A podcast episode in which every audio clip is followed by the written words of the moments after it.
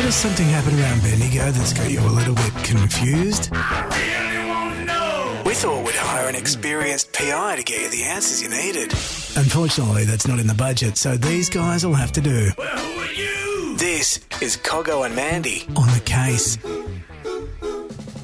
Tell you what, there's a lot of controversy when it comes to these 60 day scripts. I don't think too many of the politicians have thought this one through, Mandy. It doesn't appear so because the questions that we've been asking people out in the community lately were you addressed about it? And the answer's been no. It's good in theory, the fact that you can go and get, you know, a big pile of tablets if that's what you need for 60 days. But I think we're all uh, you know, we, we're based that way that we know that it's only going to be 30 days or whatever. I am with mine. You'd be the same with yours. Yeah, and I must admit, you do get frustrated at times. You go, oh, I've just been to the pharmacy, yeah. now I've got to go again. But there is a reason why it's only 30 days.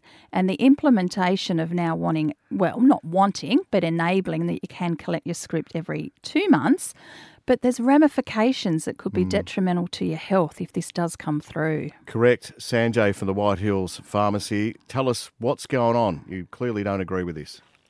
Sure. So it sounds a good idea in theory, but it's actually a really bad idea. It's actually very, very oh. poorly thought out.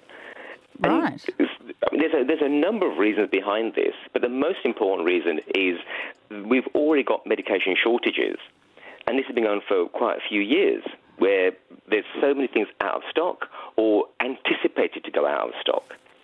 So we're actually trying to find sort of medication from multiple suppliers, and uh, there's so many things which are out of stock. It's just so hard to find these medications for the, customers. So the problem with this, of course, is that, say, for example, if you get 60-day dispensing, you come in with a prescription for 60 days, so we give you a two-month supply. The next person comes along, and there's now nothing left for them, so they go without the medication. Oh. If they then need to go and see the GP to say, oh, you know, um, this, this, medication is available, what can I do? What else can I have instead? It can take up up to a week or so to see the GP. Yes, plus incur another cost these days too with the majority as well. Exactly right. Mm. Yeah, absolutely. Uh, Sanjay, just before you go forward there, is this due to uh, the COVID pandemic? Or was this pre-COVID? There was uh, um, resource supplies. Yeah, the COVID certainly didn't help the, the pandemic, but this has been on for before that as well. Right. So it's actually it's not just the pandemic that's caused this. It's actually been happening for quite a long time. We're talking about literally years. Sanjay, I suppose.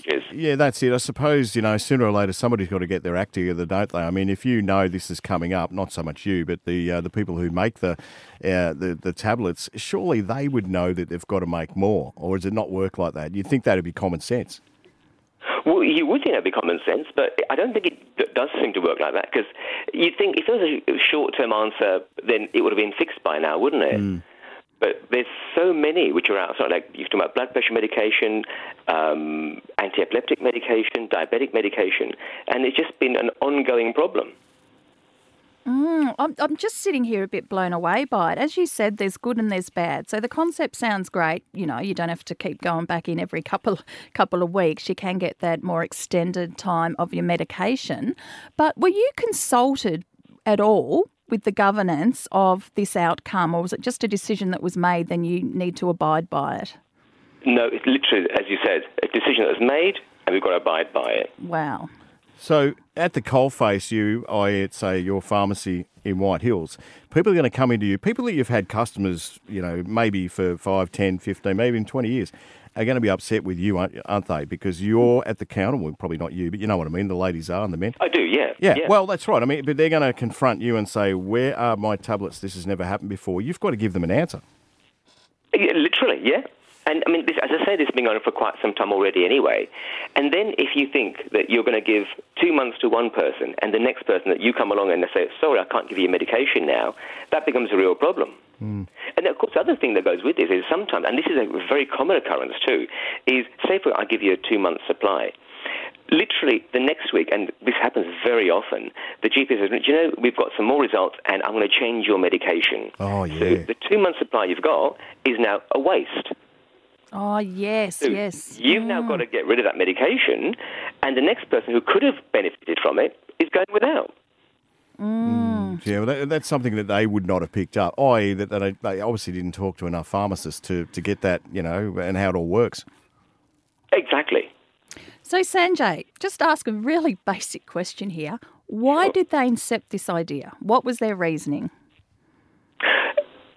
Do you know? to be honest, I, I, I, I, can only say what, I've, what little I've heard on, on the news and so on. It, it sounds like a good idea in theory because it says oh, it can help to reduce cost of living pressures and that sort of thing.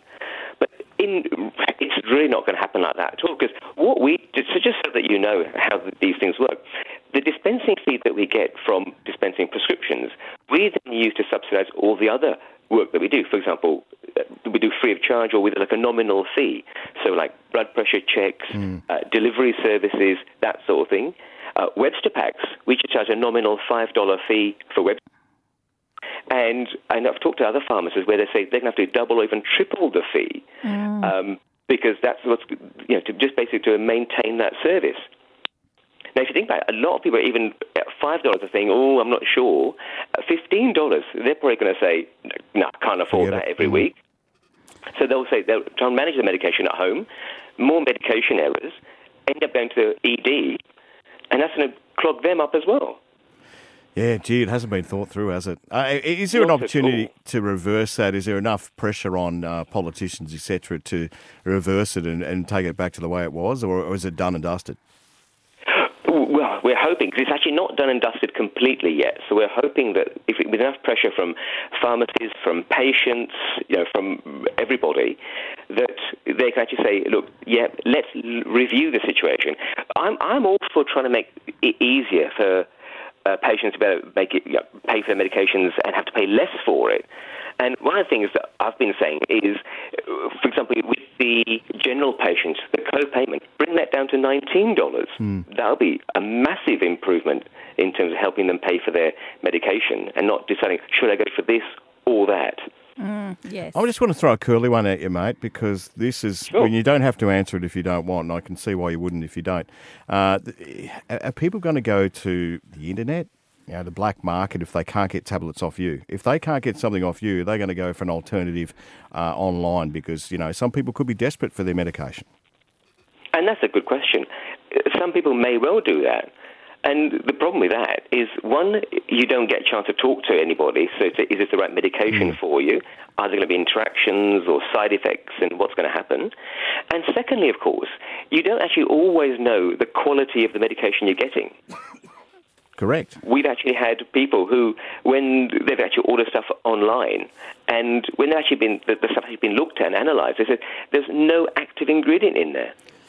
Oh, wow. So, Geez, that creates another yeah. risk, yes. But, mm. but, but, again, I mean, this is what this rule is forcing people to do. Not now, because we're in the infancy it of it. Enforce, but yeah. down the track, mm. people are going to say, you know, if I want a certain tablet and, and, and you can't get it for me, or no one, in fact, everybody's in the same boat. You're not Robinson Crusoe where you are. Everyone will be in the same boat.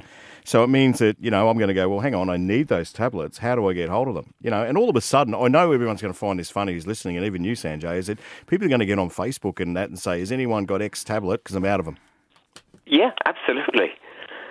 That's what's going to happen. You know, and, and this, I, I, exactly right. And this sharing said, uh, look, I haven't got them. I've got this one. Why don't Correct. you try this instead? That that is a disaster waiting to happen. Absolutely. It really is. Mm. Oh, wow. Well, mate, let's hope things turn around because you made a lot of sense, and I think anybody listening would understand that. We all want, we want, want, want, but if we can't have, have, have, uh, well, you know, we all get upset, and regardless of who you are and loyalties and everything else, people are just going to go and do what they do to keep themselves well.